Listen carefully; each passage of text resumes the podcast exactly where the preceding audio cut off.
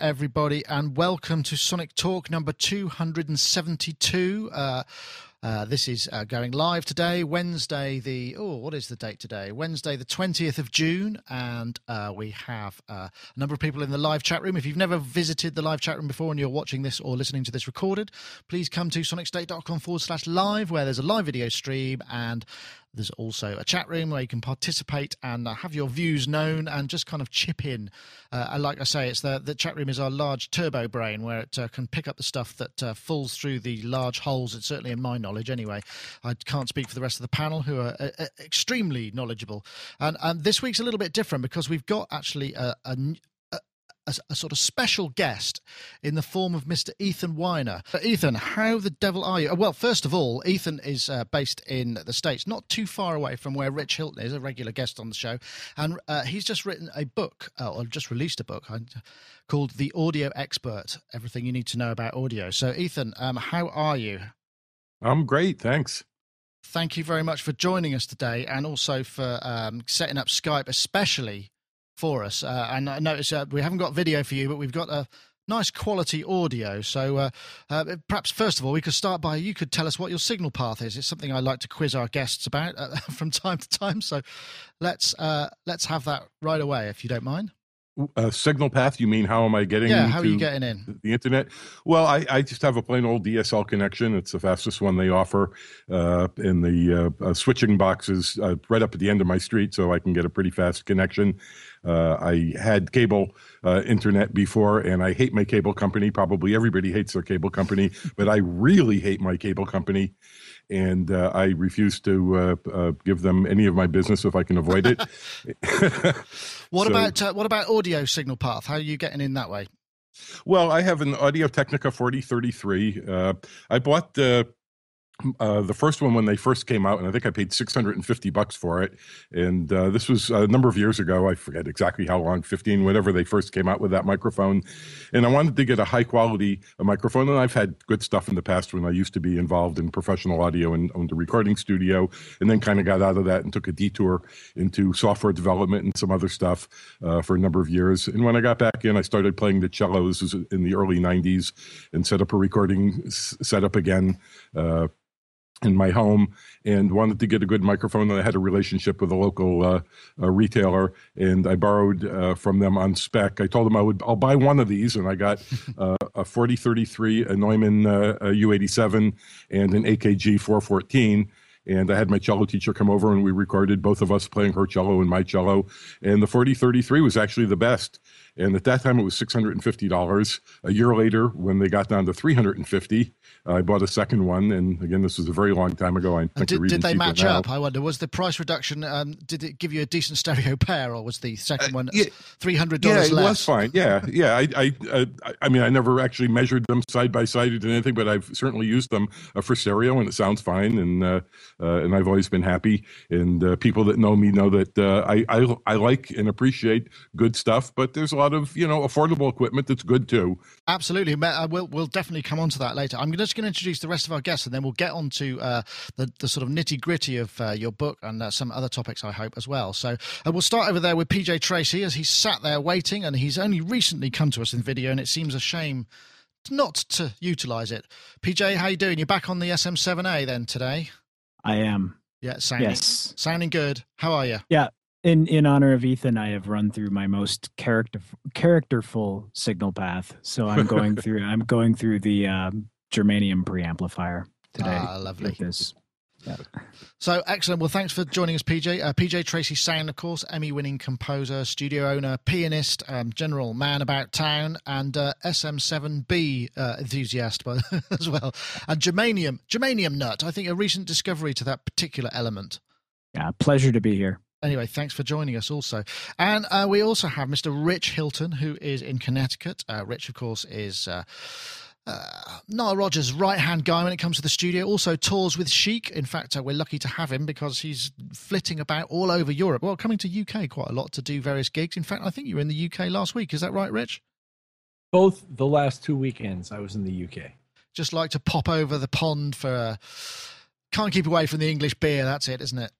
Yeah, I'll visit with a few thousand of my closest British friends. Excellent. Well, no, nice to have you, Rich. Uh, how are you doing? I'm doing very well, thank you. So I'm guessing the weather for you is the same for uh, Ethan as well, as you're pretty close geographically, right? Yes, it's very hot today. This is the first really seriously hot day of the season, I believe. And yeah, uh, uh, it, it's been raining for like six weeks here, and now it's now suddenly it's got hot, which is kind yes, of cool. Yes, I know. Which is kind of cool. At least part of that, I know. yeah, a lot. Yes, you know that you've been visiting on the rainy days, unfortunately, which is a shame.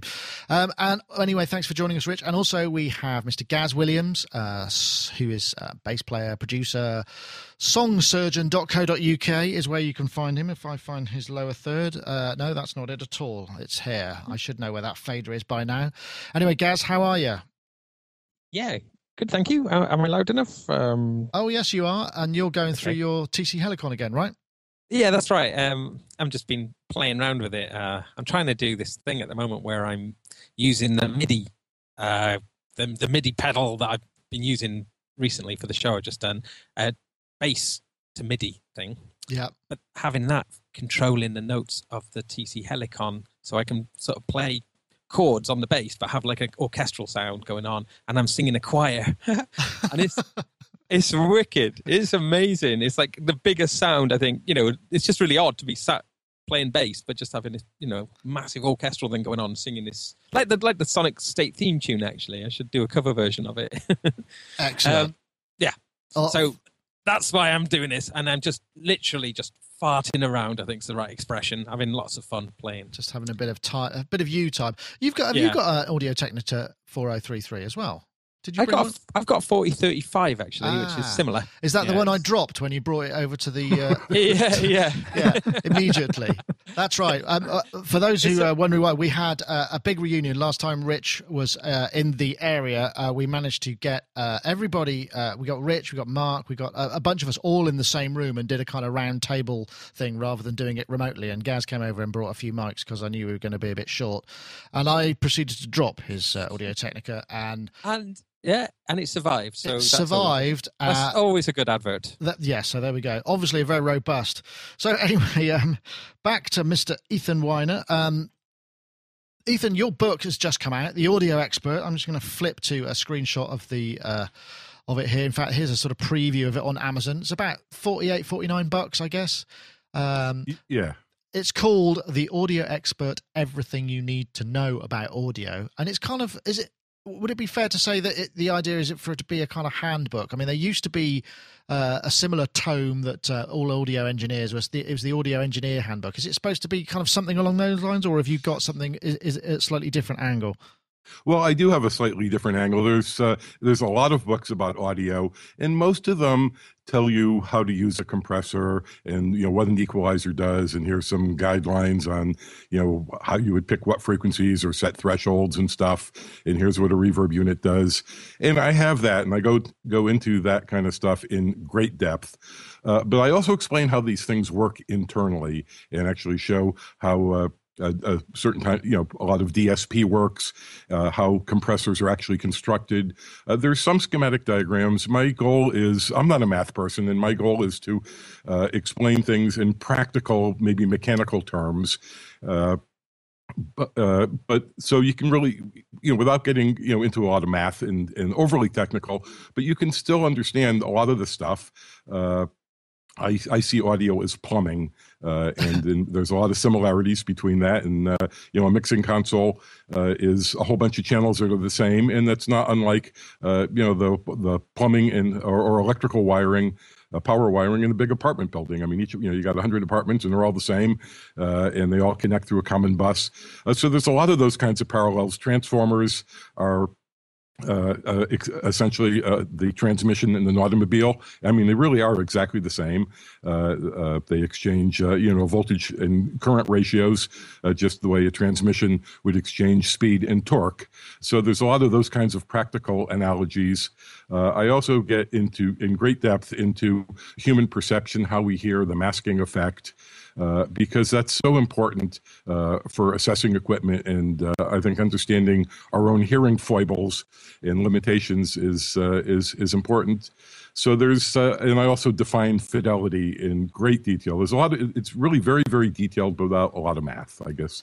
Uh, so I think that's what makes it unique. It's interesting you mentioned the kind of uh, automobile or the, uh, the the engine paradigm, and uh, because I mean I noticed in the introduction to the book that you uh, you said that you kind of, that was your first introduction to kind of how things work, was sort of tinkering with uh, two-stroke um, lawnmower engines to make go-karts and that kind of stuff. So you're very much a kind right. of practical, hands-on kind of guy. Are you the guy that everybody goes to when stuff needs fixing as well? Oh boy, I sure am. I make videos for friends. I fix everybody's computer, and if they're not here, I you know help them on the phone. Yeah, I'm the I'm the tech support guy. So what what kind of motivated you to write this book? Because I mean, looking at your public persona, sort of that is represented through you know the the uh, presentations that you do and the forums and that kind of thing. You know, you're very much seem to be very much about kind of like, no, this is actually you, you should understand how this works before you could kind of say what you what you know what you think is happening. Right. Well, I, you know, I'm interested in how things work, and I know a lot of people aren't. There's a lot of recording engineers that really don't care at all how, you know, how an equalizer works and how phase shift, when you mix, uh, you know, a signal with a phase shifted version, that gives you a change in the response. A lot of people don't care about that, but a lot of people do care about that, and I care about that. So I'm aiming for those people, but I also come at this from a consumerist perspective, uh, And and and it's no secret that I get into uh, uh, let's say scuffles sometimes in forums with people. Uh, and my, I'm really not interested in converting what I call believers. If somebody wants to believe this or that about audio gear, uh, that's fine. My concern is for the people who really do want to know, do I have to spend a thousand dollars on speaker wire to get the best results? Do I really have to pay this much money? You know, because this is so, so common. You know, if somebody will come to a forum, I only have two hundred bucks. Uh, you know, what should I get? And, uh, uh, So, so I, you know, a lot, of, a lot of my emphasis is on consumerism, as well as explaining how things really work. And when you understand how stuff really works, you know what's important and you know what's not important. Uh, yeah, you know, absolutely. So I mean, I noticed that you know in your sort of uh, in the sort of history of the articles that you that you that you've written, I mean, there's quite a lot of uh, stuff about like that. Say for the Sound Blaster. I mean, have you been kind of known as the Sound Blaster guy because you were at the time uh, when that that was uh, commercially available? I'm not sure if it's actually still available as the Sound Blaster. Kind of saying, well, as a sound card, it's kind of fine. As long as you get some other stuff right, you're going to do okay with that. I mean, are you? Uh, uh, do you find yourself you've become inadvertently sort of the champion of the uh, of the technical underdog, as it were, in terms of you know, or certainly the, the how much gear costs? Uh, yes, I do like to think of myself as a champion of the underdog, and you know, point you know, when when somebody is new to recording and their uh, mixes sound terrible, the their sound card is usually not the real reason. But I do want to clarify something. I am not a champion of Sound Blaster cards. I have one in my current computer. I've in fact I've had one for a number of years because I uh, create my a lot of my own samples uh, in the sound font format. It's just a format I've been using forever, and I'm familiar with it, and it's a perfectly good format. It's based on WAV files and whatever quality you can get into a WAV file, you can get back out in sound fonts. And uh, the way the editing software works, it's free from uh, Creative Labs, uh, but you have to have a physical Sound Blaster in your card. You could think of it as uh, almost as copy protection, and that's just how they do it. But I don't advocate that. That's not my main sound card. It's never been my main sound card. Right now, I have a Focusrite. Before that, I had an M-Audio.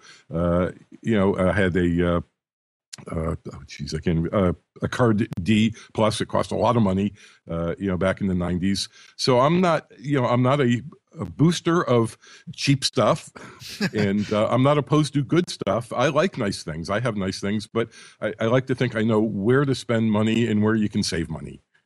Oh, that's an interesting, I mean, so uh, coming back to the book, I mean, there's quite a lot of stuff in there about myth busting. And I know when, you know, you did your two thousand nine A E S presentation, there was a lot of stuff about, you know, the jars of rocks and the kind of, you know, twenty thousand dollar power cable and that kind of thing. I mean, do you think that we often look for reasons other than our own ability when it comes to why our music should sound better? Absolutely. I think a lot of people are looking for this magical bullet that will, you know, transform their crappy mixes into something that sounds pristine and professional and clear. And uh, uh, and that's not, of course, that's not where it is. It's use, knowing how to use an equalizer, knowing what to compress, knowing what not to compress. And it's mostly knowledge. And of course, uh, my uh, interest in acoustics uh, is not because I sell acoustic products. I sell acoustic products because I really believe that that's where the biggest gains are to be made. If you are recording in a bedroom and you have a lot of reflecting surfaces nearby, it's going to sound hollow and off mic and boxy because of that. And no matter how good a mic you have, or preamp or whatever outboard you have, is not going to overcome, uh, you know, bad acoustics. Sure. Same with mixing.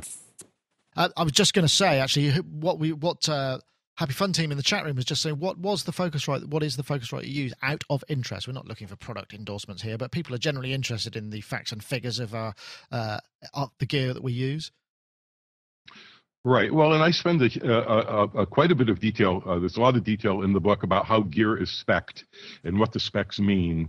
And uh, and how specs vary, and and maybe even most important, how the various specs relate to audibility is, you know, the difference between zero point zero one percent distortion and zero point zero five percent distortion is uh, is you know really you know it's not audible. Yeah, one is twice as much distortion as the other, but in both cases, it's you know it's too soft to hear. So who cares? Right. Well, that's I, I, there's also some very interesting points you make about um, about how listening tests should be conducted, and how uh, and one of the things about the A E S presentation was just brilliant. There was just uh, the other talkers, Poppy Crum and uh, uh, uh, um, J J, were sort of just demonstrating how we could be so easily influenced to what we think we hear and what we're listening for. I mean, almost the fact that we're actually listening for something will influence the results of a test, and that I find that a fascinating subject. In fact, I think we talked about it at the time, just sort of just how the perception of things can work. So, right, if, well, you. Yeah, well, you can play the same mix twice in a row and nothing's changed and it can sound different. And some of that is uh, your head. I mean, if you move your head literally four inches, you'll get a different frequency response at both ears. And some of it is just perception. You can't focus on everything at once. And one time you might listen to the ping of the cymbal, and the next time you might listen to the fullness and the tone of the bass. And, uh, uh, and you can't hear all that stuff at once. So, you know, people will get up and or they'll, uh, you know, change a wire from, you know, one brand to another. And all of a sudden they hear this little delicate, you know, hi-hat figure, say, oh, this is so much clearer. But it was just like that five minutes ago. It's just they weren't noticing it. Uh, not, not that everything sounds the same, but a lot of times things do sound the same and people don't really realize it. So th- this led me to my next question, which is, so how do we know when something is good, if if that's the case? Well, you know, there's two things. There's pure fidelity and there's sometimes intentional uh, uh Uh, deviation from high fidelity that still sounds good. Uh, a lot of people like the sound of analog tape. I don't think anybody could argue that it's higher fidelity than modern digital, because if you go by the standard specs of frequency response, distortion, signal to noise, and time-based errors, and time-based meaning wow and flutter and stuff, which digital doesn't have. Digital beats analog tape hands down, but a lot of people prefer the sound of analog tape, and there's nothing wrong with that. That's fine. Uh, I like that effect on some things, uh, but it's important to distinguish those two things. What you know, one is you know whether it's fidelity and what's preference. Uh, with preference, and when you're mixing, anything goes. If you want to add a distortion plugin with a little bit of distortion, a whole lot of distortion, uh, that's fine. But once you get the mix sounding exactly as you want, I would think the goal would then be to preserve it on the uh, uh, distribution medium, whether it's a C D or a high bitrate M P three file or whatever. Well, that I mean, I suppose in some respects that kind of undermines the whole uh, the whole argument for audio fidelity and audiophile, as you know, ninety percent of the world is listening to stuff on crummy M P three distributions or various other kind of compression methods. I mean, so how do those two things reconcile? Well, well, I don't know if they have to reconcile. Personally, I find that once the bit rate is, you know, two fifty-six kilobits per second, I think M P three sounds fine. I, you know, uh, I'm sixty-three years old. My frequency, my the highest frequency I can hear is about fourteen kilohertz if I really crank it. So not that high frequencies is the issue with M P threes. That's not really the loss. The loss is more that kind of hollow gurgling sound you get as uh, other frequencies within the mid-range and, and, and bass range are removed. Uh, But I, yeah, I don't really think one. Ha- I don't. I, I don't really think that that's relevant. Uh, you should aim for as high as fidelity as possible everywhere, and then people will have to accept what they accept. I think some of the, I, I don't buy music from online stores, but I think some of them you can pay like a buck a, a track for, you know, M P threes, and you can pay higher for FLAC or some other high, higher quality modes. So, uh, you know, I think people can pay for whatever they want. Uh, and that's kind of outside of my domain and my interest. Uh, I mean, I'm interested in how the technology works and how the degradation happens and what's audible and what's not. But what people choose to buy is not a big of big concern right. to me. I got you. So, I mean, what is the kind of weakest link in your kind of average setup? I mean, where is it that you kind of think that, I mean, you spoke about acoustic, that side of things. I mean, is that really the, the room treatment? I mean, because you also have Real Traps, uh, which are uh, commercially available uh, acoustic treatments. They're, they're pre-made or, and custom-made as well, right? Uh, we do some custom stuff, but it's mostly pre-made. And we also do consulting. Sometimes people don't want the look of panels at all. And if they have enough money to do that, of course, it costs more. Uh, we'll do consulting and tell them how to build stuff in so that it doesn't even show. But if you want to know in order, I would say the order, and let's just talk about playback, you know, as opposed to a recording live okay. room, but just yeah, for yeah. a mix room or a listening room for a hi-fi person. Uh, the room is certainly the worst. Uh, the frequency response uh, is going to have a span of th- at least twenty-five or thirty and sometimes forty decibels uh, peaks and nulls. You know, there'll be a, a really deep null at sixty hertz, a big peak at seventy-two hertz, a really big null. It's a roller coaster. And these are, you know, typically in a bedroom size, size space, even a large bedroom, uh, even a modest-sized living room, you're going to have a whole pile of uh, Uh, thirty, forty decibel uh, peaks and nulls differences. No loudspeaker is that bad. I mean, even the cheapest piece of junk, you know, cheap loudspeakers generally will have resonances and they'll fall off at the low end, they'll fall off at the high end, but they're not going to have the incredibly skewed response that a room has. So then second would be the loudspeakers. Uh, third would be microphones, and then all the electronic stuff is after that. Uh, high quality electronics is a commodity item. I mean, you can buy, you know, perfectly good stuff for a hundred bucks. Yeah, I mean, the, that's the, there's been that, I don't know if it is a myth, but uh, where it's been said, you know, that essentially the kind of converter chips in most A to D stuff or D to A stuff comes from the same sort of three product lines, and it's really about the exactly. kind of power supply and the, the case and the and the and the plugging of the various features. I mean, I don't know how true that is entire in entirety, but the difference, I guess, it just illustrates that the difference between them is not generally so wild that your music will just be unlistenable if you use X or Y. Exactly. Yeah. And I, I don't even know how much difference a power supply makes. I mean, you know, people that do this stuff for a living are, are generally competent.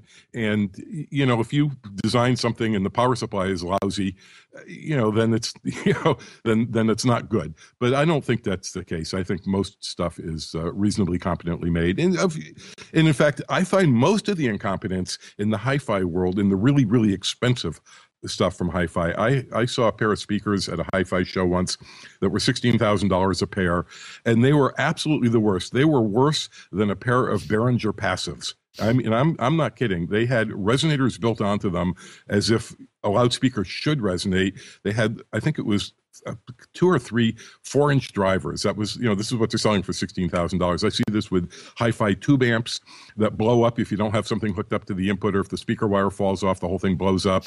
And, you know, and literally ten or fifteen percent distortion. So, uh, but, you know, other than that, I think most stuff is good enough, or to put it in the terms that I usually do, that's not the reason your products, your, your productions suck. It's not because of the gear. Do you think we're uh, do you think we're just not man enough or woman enough to take the fact that actually we just suck?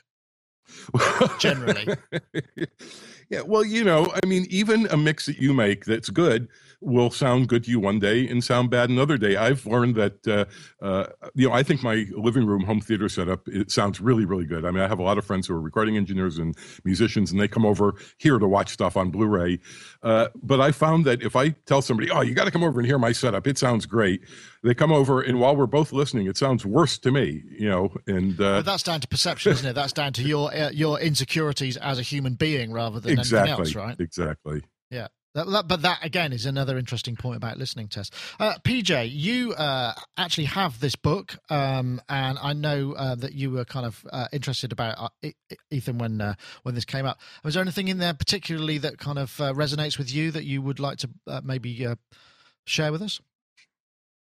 Uh, well, I just have a question sort of along the same lines of, of, of the way that you've been going, Nick, and that is that if um, – if it is down to um, best practices, which I, you know, which I fully, fully believe, um, you know, in terms of, of generating uh, listenable music and good quality mixes and that kind of thing, what would Ethan's recommendation be for people who are getting into audio engineering, some of whom I'm sure are listening to our show, um, in, in terms of where, where should they go? What would be, what would be some of the places that you would recommend in this day and age where the mentorship is kind of falling down um, in our industry uh, for people to learn best practices and, and to practice them and get feedback?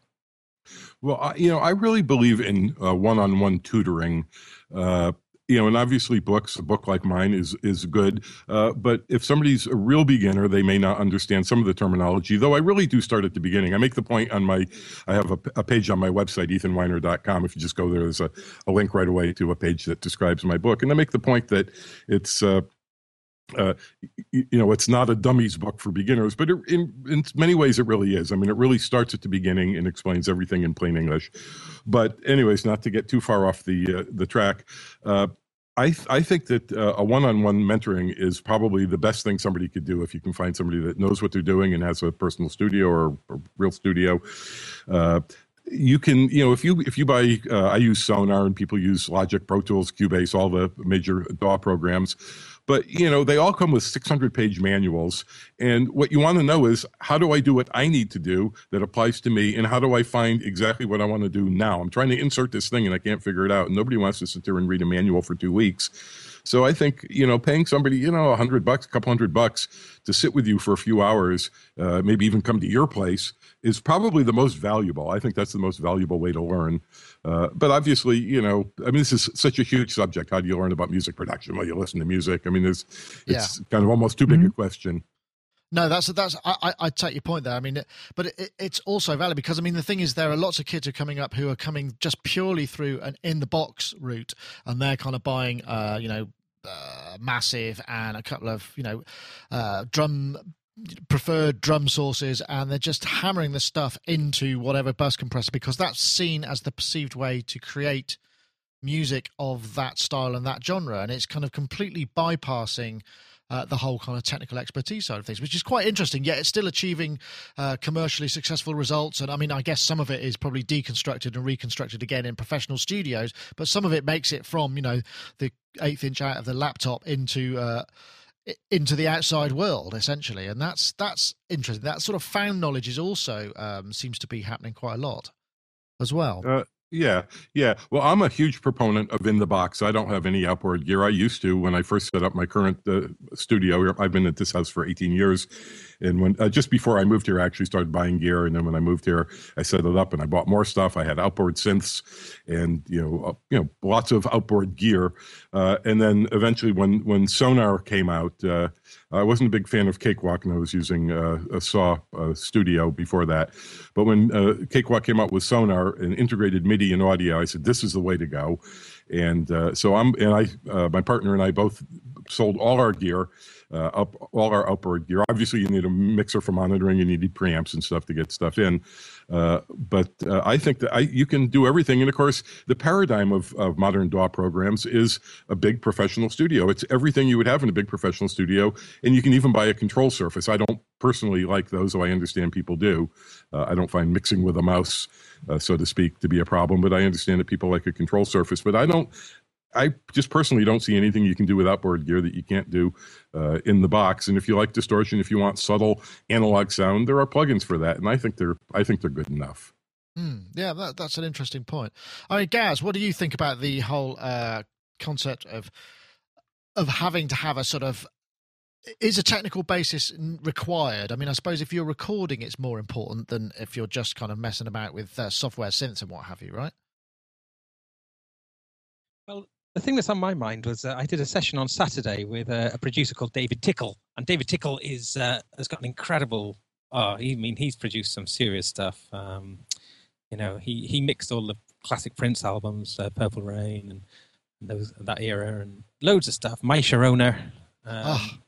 yeah, Uh, and but he produced, Knack, uh, if I can remember correctly. Yeah, uh, working under Mike Chapman, but he he recorded and mixed it. But he, as a producer, he's worked with loads and loads of people. Incredible. Uh, I was so impressed. Uh, Split End, someone says. Yes, he did. Um, uh, but now, what was interesting and relevant is with him producing, he he was nothing. It was not about the equipment at all. It was all about the music and the vibe and the performance and making everyone relaxed and, you know, uh, and just uh, equipment wasn't even an issue at all. I mean, there was an engineer on the job, so I suppose this is a slightly deferred. But I, the, the point I'm trying to say, though, is that uh, he used Pro Tools in a very minimal kind of way, um because he was trying to get everything at source, you know. And it's just that thing, I often mention this, but you know, when you get it at source and you get the feeling and the mood right, you know, it if you put that onto like a onto like a cassette or something, if the feel was good, the audience would listen and like it, you know. People people are really sensitive to the feel of music, I think, and uh hmm. so you know so I think getting the feel right, the equipment matters less, you know. That's uh well that's, that's an interesting point. I know, Rich, are, are you um you know that what at what point do you have to say, no, we have to do that properly now because the recording or the tape or whatever, there may be something wrong, you know? What is the kind of lower end of the threshold, and how much, you know, is there a kind of point of no return where you just think, hey, look, that's the take, it's just going to have to do and you have to work with it? Or is there, are there kind of perceptual um points at which it's like, no, that's, you know, nobody's going to go for that? I mean, if you see, do, do, I, I was recently provided a concert D V D of us in which the audio was almost exact, it was squared, it was just a box. And I tried the currently available tools just to see how close they would get, and they got it a little closer, but nowhere near acceptability. So there is a level of, for example, audio uh, disruption that is still to this day unrecoverable. Um, well, but sure, that clipping. said, pardon? Cl- yeah, clipping. Yeah, I mean, once it's clipped. Yeah. You know, it's well, gone. There are some cool declipping algorithms that for short-term burst kind of events will do a fairly decent job that prevents you from having to pencil your way through it, right, of trying to recover a transient, for example, or a series of transients or kick drums or whatever. But but when you get to this whole, the whole mix being like that, it, it was just completely unrecoverable. But anyway, but to get the basic point here is, no, it's not the gear. Yes, it's the person. I suppose. I, I suppose. I mean, clipping is, that's it, because it's so distorted that it's it, you know, you have you, you can only take a couple, you know, a couple of little bits and bobs are not such a problem. And you listen to some of the old uh, Motown or Hendrix recordings, and there are moments in there, very short, admittedly, where it's like, oh, that's a little bit on the edge. But I guess with tape, it's a bit more forgiving. But so, I mean, there are areas where that can happen. But there's sort of stuff like, you know, I don't know where. Uh, I mean, for instance, I guess uh, if a, a vocalist is mumbling um, because they haven't written the lyrics yet, you know, but they can never recapture that. I mean, I don't know how how far you can go. I mean, that's more of an artistic thing, I guess, than an audio thing. But um, yeah, I, yeah, but that's operator error. I mean, that's nothing to do with the gear. If somebody, you know, isn't watching the meters when they're recording and it's, you know, ten decibels over clipping, you know, that's operator error. Yeah, I guess so. Uh, hmm. I, I just, I just thought it was interesting to, to maybe think about the, you know, what the parameters of acceptability are, because as we listen to M P threes and as we listen to things in different lower qualities, our perception is going to shift. You know, if, if I've got at home a massively expensive hi-fi listening room where I can hear every detail, and I still, you know, one of the my my most endearing memories is of the K D Lang album Ingenue, which is one of the most beautifully recorded albums I've ever heard. You know, it's not electronic at all, but uh, I listened to that on a pair of uh, quad electrostatic E L sixty-threes, and I could just hear, you know, how tall the guitarist was, you know, how far away the fiddle player. I don't know if that was constructed in the mix or whether that was because there was a room involved and that's where they all stood, but it was it was a most it was almost an ecstatic moment of audio pleasure that I, I've I've yet to recreate anywhere else. But all I'm saying is, if I've got, depends what I'm used to listening to as to what, you know, we we consider to be uh, good enough or acceptable in that environment. And, you know, listen to F M radio, that really screws with the sound massively once you've kind of, they've put it through their secret source algorithms. Um, right. So it's not necessarily how it's, uh, it was first intended to be made, but there's, there's this sort of, um, Uh, what's the word I'm looking for? There, there's a there's a norm which gets applied, which is kind of outside of the artist's control. I mean, P J, you probably find that a little bit, particularly because you're working to picture a lot, and T Vs is are particularly brutal when it comes to mastering and and uh, allowable dynamic range. I mean, do you find there are ways that you can compensate for that, or do you just kind of leave it to leave it to chance? Uh, a lot of things are left to chance, especially if you're providing stems to someone else or to a video editing company and they're monkeying with your audio. Um, there's there's not a not a whole lot I can I can do. I just try to provide them with the best work that I can in the allowable time frame. Um, and and you know, to to the previous points of all of the guests, uh, I I completely agree on a creative level that uh, it has very little to do with the gear. Um, The, the capturing of a of a performance. I mean, with within reason, obviously, and I, and everybody everybody here is eminently reasonable. Um, however, that that being said, once you once you get beyond that point, and you're and you're uh, you know you're involved in in creating your own music or involved in in doing it with others in a collaborative process, there there's a in in my in my humble opinion, and it uh, and I will qualify this. There, and Ethan speaks to this in his book. Um, there is um, there is obviously the the imparting of character that certain devices, uh, you know, can, can do in in this within the signal path. And for me personally, there's an uncanny valley. Um, you know, if you if you compare it to three dimensional rendering in in video, so special effects in movies, special effects in movies have gotten extremely, extremely good. Um, you know, to mm-hmm. where people people can watch a film and not tell where you know where digital imagery was inserted and where it wasn't. In other cases, it's not it's it's misapplied. I think we're really approaching that in terms in terms of audio and the plug and the plugins available. However, there are a few places where there's still that that three or four percent, and you have to ask yourself as an artist whether or not the price disparity, and there's usually a heavy one, is worth it to you, or if the if the working um, style or the, the the way in which you're able to implement these tools is worth it to to pay the price for the outboard gear. And in, in my case, in certain circumstances, it, it was it was worth it to make those purchases at this point. And I, I think that that's that's something that really needs to be considered. But all of, I agree entirely with with all of Ethan's arguments and, and the other guest statements in terms of um, you know the veracity of plugins and and uh, and performance being key and vibe being key to the success of a recording on a creative level and and a, and a listening level. Do you think that, I mean, because you've just invested heavily in kind of some really beautiful uh, equipment. I mean, what, what, what, what, what was your thought process as to why you required that to sort of take your work forward? Or is it because it, rec- it gives you a certain sound, or is it give you, does it give you a kind of subliminal confidence that allows you to do things m- more easily? I mean, how, how does that work in, in from that sense? For me, part of it was workflow. Um, it was simply uh, the capturing of things at source. So if I if I run if I run audio signals through specific signal paths, there's uh, you know there's a discernible difference um, uh, to, to to my ears, right. um, and and to me, tone is the trip. Um, and uh, part of this had to do with um, I, I've, I've spoken privately about this, but uh, some health issues that I've had, and having sort of come out the other side of those, and um, and sort of cl- cleared up, uh, cl- sort of gotten myself into a space where I can appreciate, you know, appreciate the subtle differences uh, where where I wasn't able to for, right. for many many years before that. So it's it's that, but the the other is uh, in case of in the case of all the gear that I chose for this room.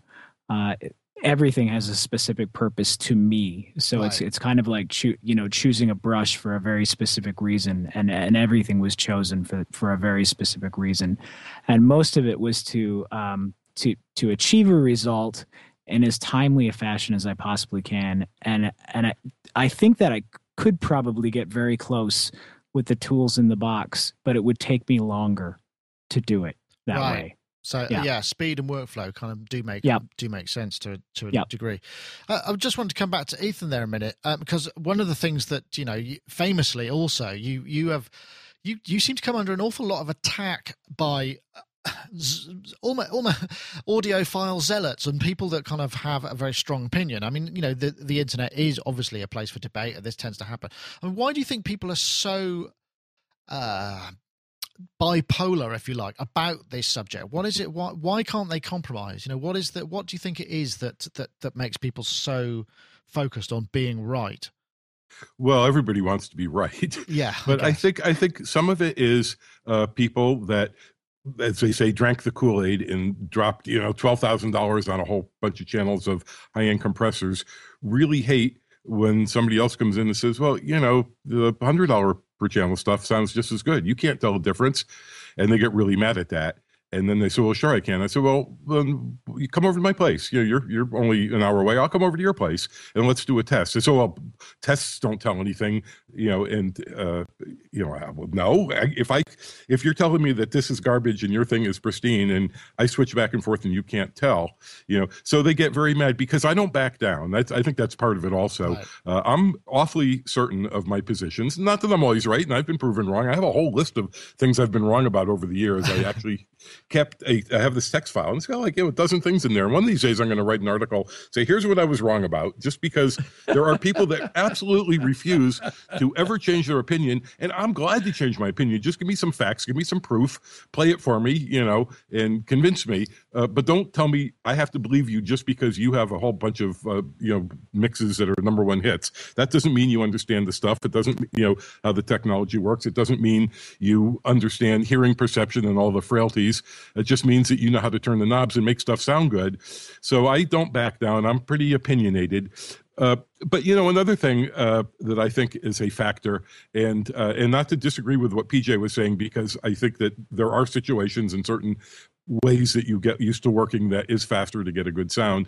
But I have noticed, because I used to do professional recording, you know, for many years. I had a, a big major studio in the uh, early eighties, nineteen eighties, and we did all kinds of stuff for famous clients and a lot of a lot of things. And I noticed that some sessions just stink and some just sound yeah. great. One of the best sessions I ever did was a, believe it or not, a big band poke a, a big band polka band. And you know, they had, you know, it was a big band with with the whole deal. And but they played polka music, and it just sounded great. You put the mics up, you just set everything to flat, and just get reasonable levels on the board, and it sounded great.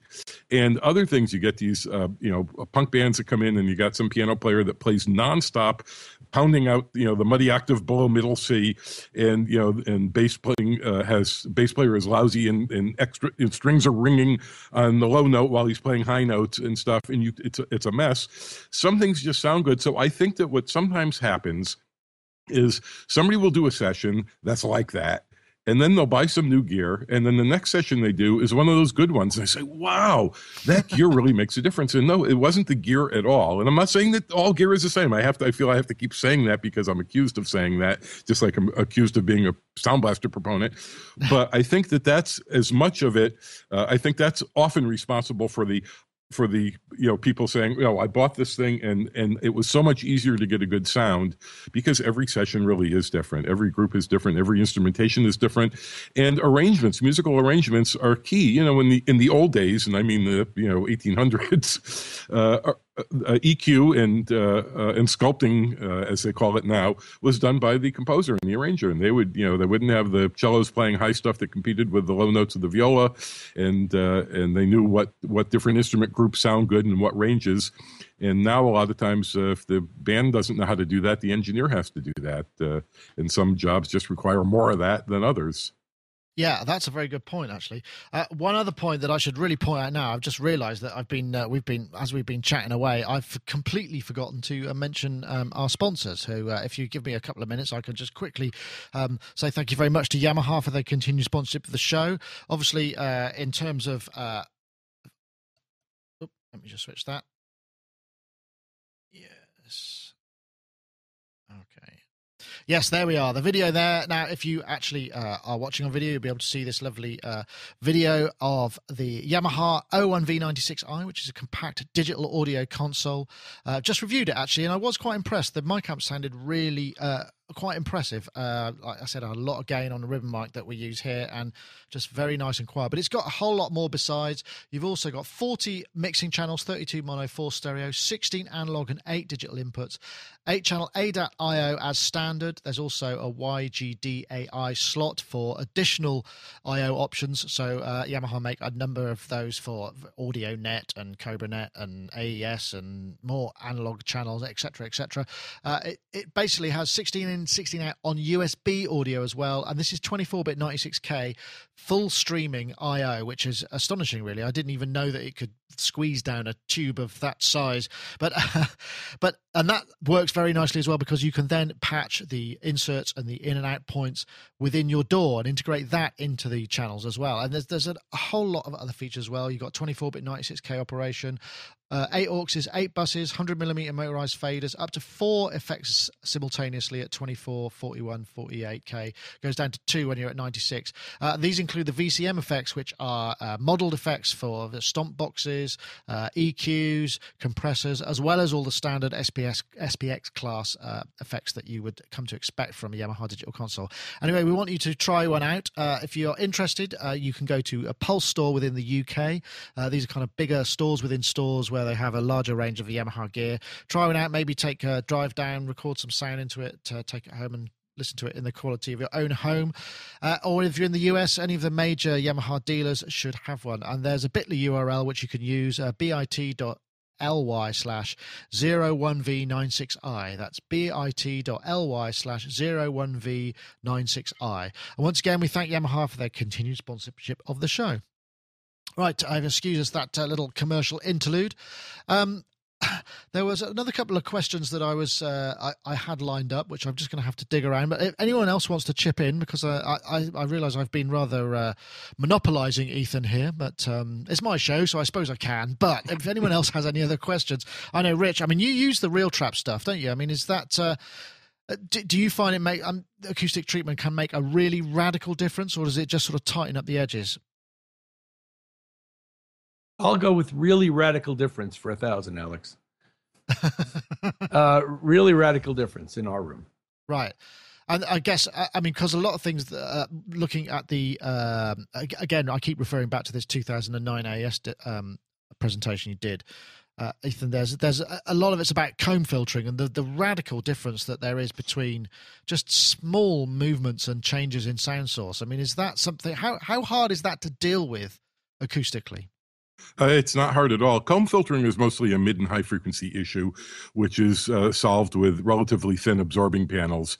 The the larger problem in uh, most rooms, uh, you know, home-sized rooms, home studio-sized rooms, and even, you know, you know, some professional rooms, you know, I mean, until you get to forty by fifty feet, you know, uh, the the major problem is the bass uh, because it requires uh, much thicker absorbers and a lot of them. Uh, comb filtering, uh, you know, and, and reflections are placement dependent. I mean, loudspeaker reflection points are on the side walls and the ceiling. Uh, and in a live room situation recording, you know, if uh, if you have a, a, a low ceiling, you want something directly above your overhead mics. If you have an acoustic guitar player that's two feet away from a reflecting wall, you want something there. But that kind of stuff is pretty easily solved with uh, with relatively thin absorber panels. But the bass is really the problem. Uh, the the bigger problem. Yeah, I guess because physically those things just have to be big and will take up room in any kind of space, right? Right, yeah, and the wavelengths are long, and uh, uh, and it's it's well, it's a little technical to explain, though there are certainly lots of drawings in my in my book that show that. Uh, but yeah, a, a, the enough of the wave has to fit within the thickness of the material, I guess would be the short way to say it. And if a, you know, if a wave is twenty feet long, you know, then uh, and you need at least part of the quarter of a wave of it to fit in the material. So, you know, four, six, eight inch even thick absorbing material works a whole lot better and, and to a much lower frequency uh, than, you know, one or two inch uh, stuff. Yeah, absolutely. And I'm guessing uh, in your job you must have to deal with uh, the... Uh... Let me see how that the the uh, the mercurial tastes of the interior decorator as well. So, I, That yeah, well, you know, with home studios, a lot of people can do whatever they want because it's a it's their own room, and a lot of hi-fi people have a dedicated room. That's a really good trend. And, you know, sometimes we get, uh, you know, people coming to us, you know, they're hi-fi people, and they know that their living room is terrible, and they say, well, you know, I know what I, I need stuff, but my wife objects. I say, well, okay, well, when something changes, give us a call. Because, you know, because, you know, I mean, it, what else are you going to do, you know? And, and, of course, we have things on panels, and you can put them in when you're going to listen for an hour or two, and you can go put them in the closet. Uh, but, you know, mostly I, I sort of don't really worry about that. If if you have, you know, if you're unable to do stuff for cosmetic reasons, well, then, you know, that's, that's your problem, that's, not that's, mine. Yeah, I suppose so, yeah. yeah that's true. But, you know, I, I also do want to say, besides comb filtering, Uh, which is a, a, a skewed frequency response. You know, it's a whole bunch of peaks and nulls in a row uh, that makes that hollow, flanged, off-mic kind of sound, flanging, phasing, what they call the phasing effect, and the peaks and nulls at low frequencies that I was mentioning much earlier, which yeah. is also really the same thing. Uh, there's also excess ambience. And, you know, people often obsess over, oh, I don't want to make my room too dead. I've heard that a, that a dead room is terrible. And, you know, a dead room is not the end of the world. When a room is totally dead, or at least, you know, all the nearby and strong reflections are tamed, the sound is larger because then you can hear the reverb that's embedded in the recording. Uh, I think it's a mistake to think that your small bedroom or your even modest-sized living room is needed to contribute to the overall spaciousness of music. And I'm talking not only for home studios, but also for audiophile listening rooms. I mean, just generally playing music, uh, because reflections off surfaces that are, you know, ten feet away or closer, fifteen feet away even, uh, are going to sound near. The reflections come back soon, and they're very strong because of the close proximity. And that drowns out the larger, uh, lusher more lush reverb that's actually in the recording. So usually the effect of adding absorption in a room uh, is to make the sound bigger, not smaller. Ah, and, uh, okay. That's a, Gaz, I'm looking at you there, actually, and you've got a little bit of uh, um, sound panels going on in your room. And is that is that purely from a recording point of view, or is that sort of reflection? So what was the kind of... Um, yeah, I mean, uh, this studio is only... originally meant to be a temporary space, but I've ended up being here for a few years. But uh, uh, so it, it's only like, uh, you know, it's just a little bit, the speakers kind of, I'm sure Ethan could probably find a much better setup for it. But it's just, yeah, it does help a little bit. Um, and I've also got the K R K Ergo in here, which I would be interested to see what Ethan would think about. Is that, that the I, digital, that's the one that auto, is it auto corrects to the room? Is that right? Yeah, it comes with the, comes with the measurement mic. And then put some sounds out the speakers, and then it sort of takes some, uh, and then it just kind of um, E Qs the output to try and sort of eliminate lumps and bumps and stuff. And I really, really like it a lot. You can bypass it and listen to it with it on and off. And with it, when it's on, it's, it's a much more stable, solid image. It sounds, and the bass is so much nicer. So it does work for me. So I'm not sure, you know, if if if you did well. I, I was gonna, my, yeah, no, I was. That's gonna, my question. I, yes, yeah, that's, that's a that's a uh, and a very good question. It is too, Ethan. Yes. Um. So, kind well, of... I, I, yeah, I can talk. Well, I can talk a little bit about that. There are three problems uh, that we've now talked about. There's peaks, there's nulls, and you know, at least for the bass range, and there's ringing, where you you know play a sine wave for half a second at fifty hertz, and you cut it off suddenly, and depending on whether that frequency rings in your room, uh, it, it will continue to sound for maybe even a whole second before it's decayed down by sixty decibels. Uh, there are, you know, probably below three hundred hertz is probably, you know, three, four resonances like that, just looking at what I can see, Gaz, in your, uh, uh, on your camera. So uh, E Q, it's the automatic E Q of Ergo and, uh, the, uh, and, and other systems like that. It's great that they will automatically find the offending resonant frequencies and reduce them, but that's all they uh, that's all they can do is lower the peaks. You can't raise a null. I mean, you really can't, because yeah. the nulls are twenty, thirty decibels deep compared to the flat level response, and they can't change the ringing. And uh, in the, when these things first came out, some of the vendors were claiming that they could fix all this stuff, and they would claim that they could fix it for every seat in the house. And now they've gotten a little less aggressive in their aggressive in their marketing uh, because it's, it's just not true. Uh, but certainly, you know, in a room where the peaks are the bigger problem, uh, absolutely that kind of E Q can help. Uh, it's still not as good as bass traps because it won't bring up the nulls, which are in most rooms the bigger problem. I see it looks like a wall behind P J is pretty close behind, and if if you're P J, are you sitting at your mix position? No, I'm not. No. So, so when you mix, you don't have a wall like five feet behind you? No, I do not. No, the okay. wall is uh, I would say, I'm not exactly sure. I haven't measured from exactly the mix position, but it's at least four feet beyond that. And there's a bass trapping in that wall. The entire right, rear that, wall is a bass trap.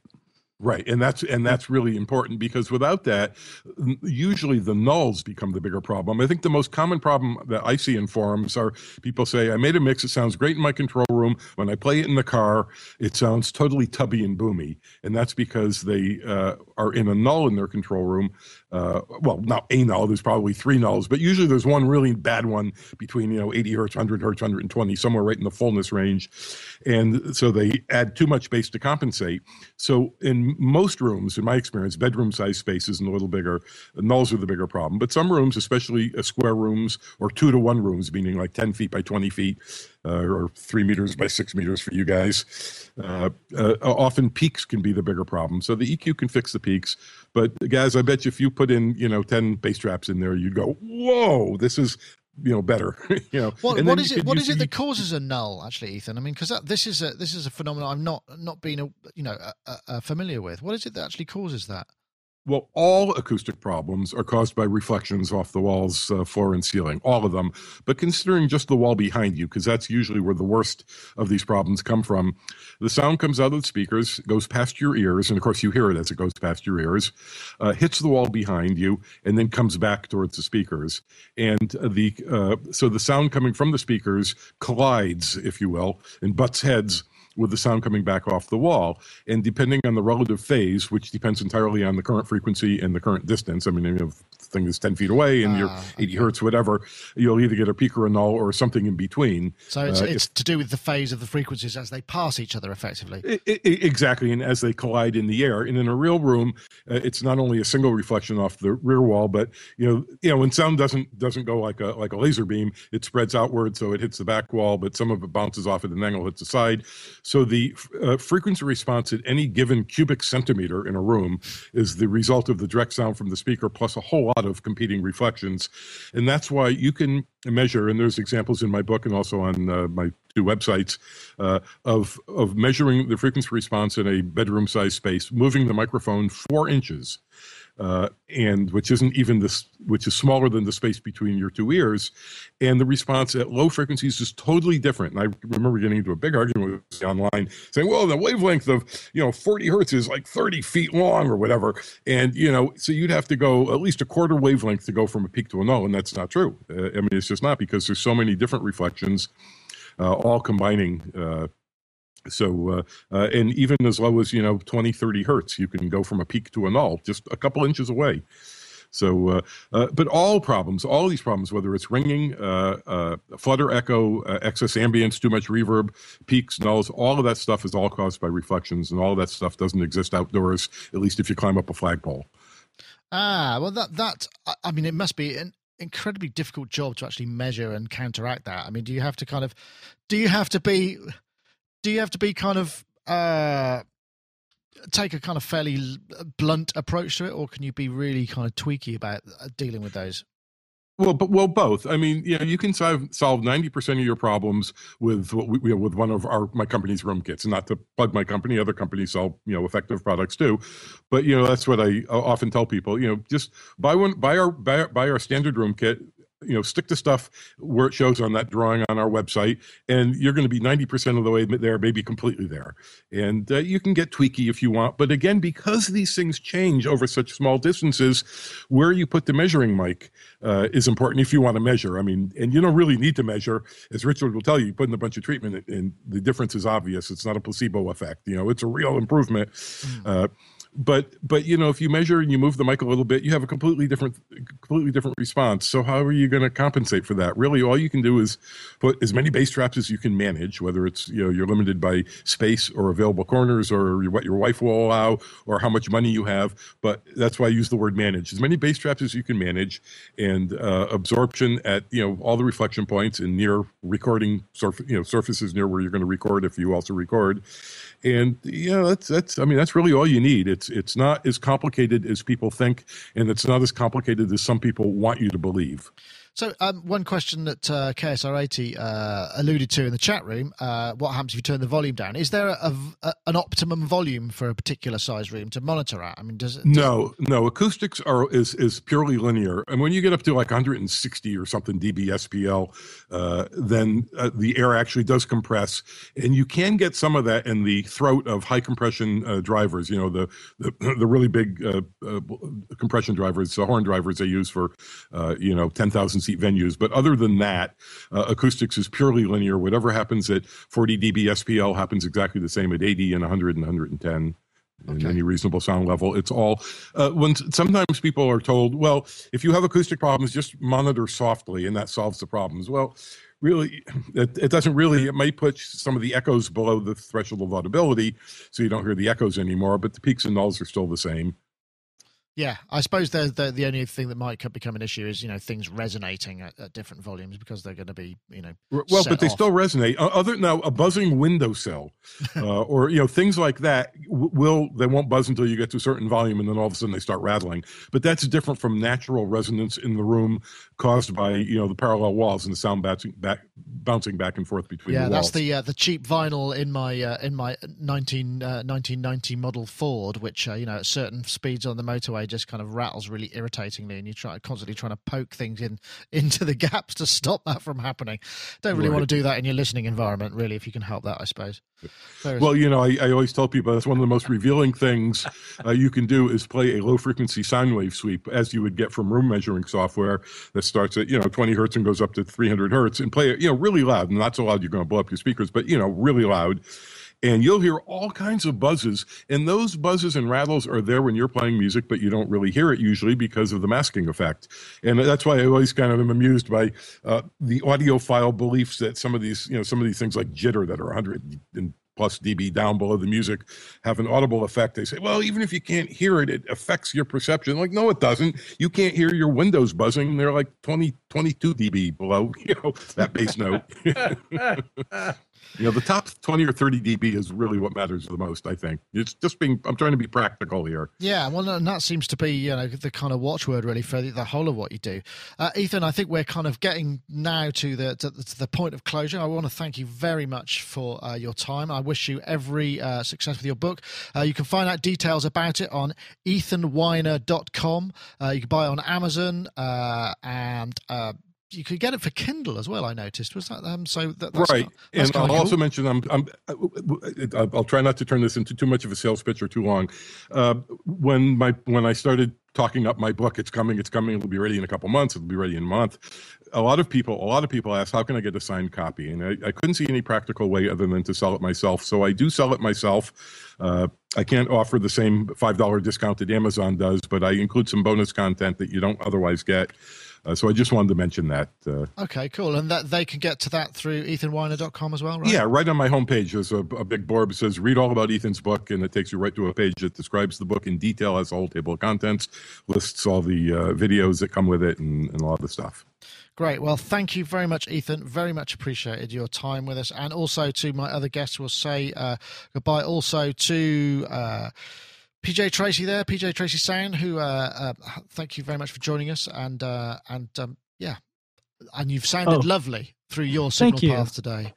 Thank you, my my pleasure, and and Ethan, thank you for your time. It was a it was a real pleasure to listen to what you have to say, and I, I just want to say to the audience, anybody that doubts the truth of the last uh, the last uh, bit of wisdom that Ethan imparted in terms of um, um, the top twenty, thirty D B being the most important, watch, um, which I'm sure Nick will probably have a link in the show notes to uh, Ethan's A E S two thousand nine presentation. There's some fascinating uh, video and audio uh, examples in that vi in that presentation, and I highly recommend it. Thank you are. so much. Thank certainly you very in much. In fact, I think I can post that into the chat room quickly.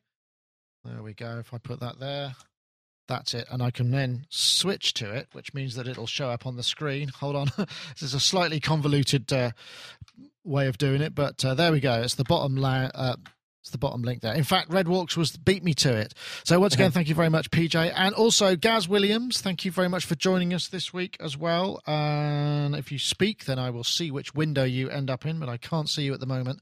So yeah, uh, I was uh, thinking that Ethan must have. Uh...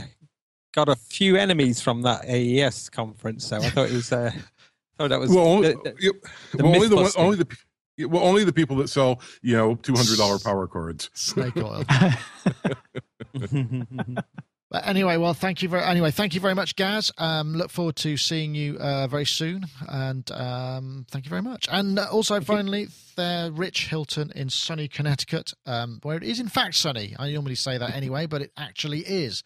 All right, Rich, and uh, I guess you're going to be with us. Are you going to be? Uh, well, actually, there's no show next week because uh, I'm going on holiday. So uh, uh, I don't know if you're going to be uh, on the road, Rich, or uh, or what.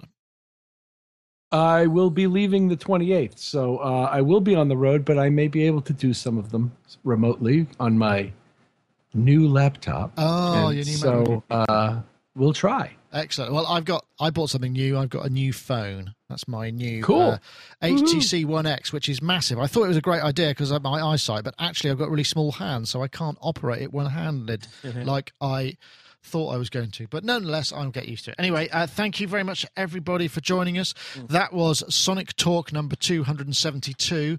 Uh, I was actually considering um, just playing us out with a little bit of... Ethan's got a, a fantastic... Um, video which he put together some time back of uh, a song composed entirely of cello parts, so uh, I think we should probably have a little bit of that as well. So thank you very much, Ethan. Uh, it's been a pleasure having you, and uh, I'll play out with a little bit of your piece.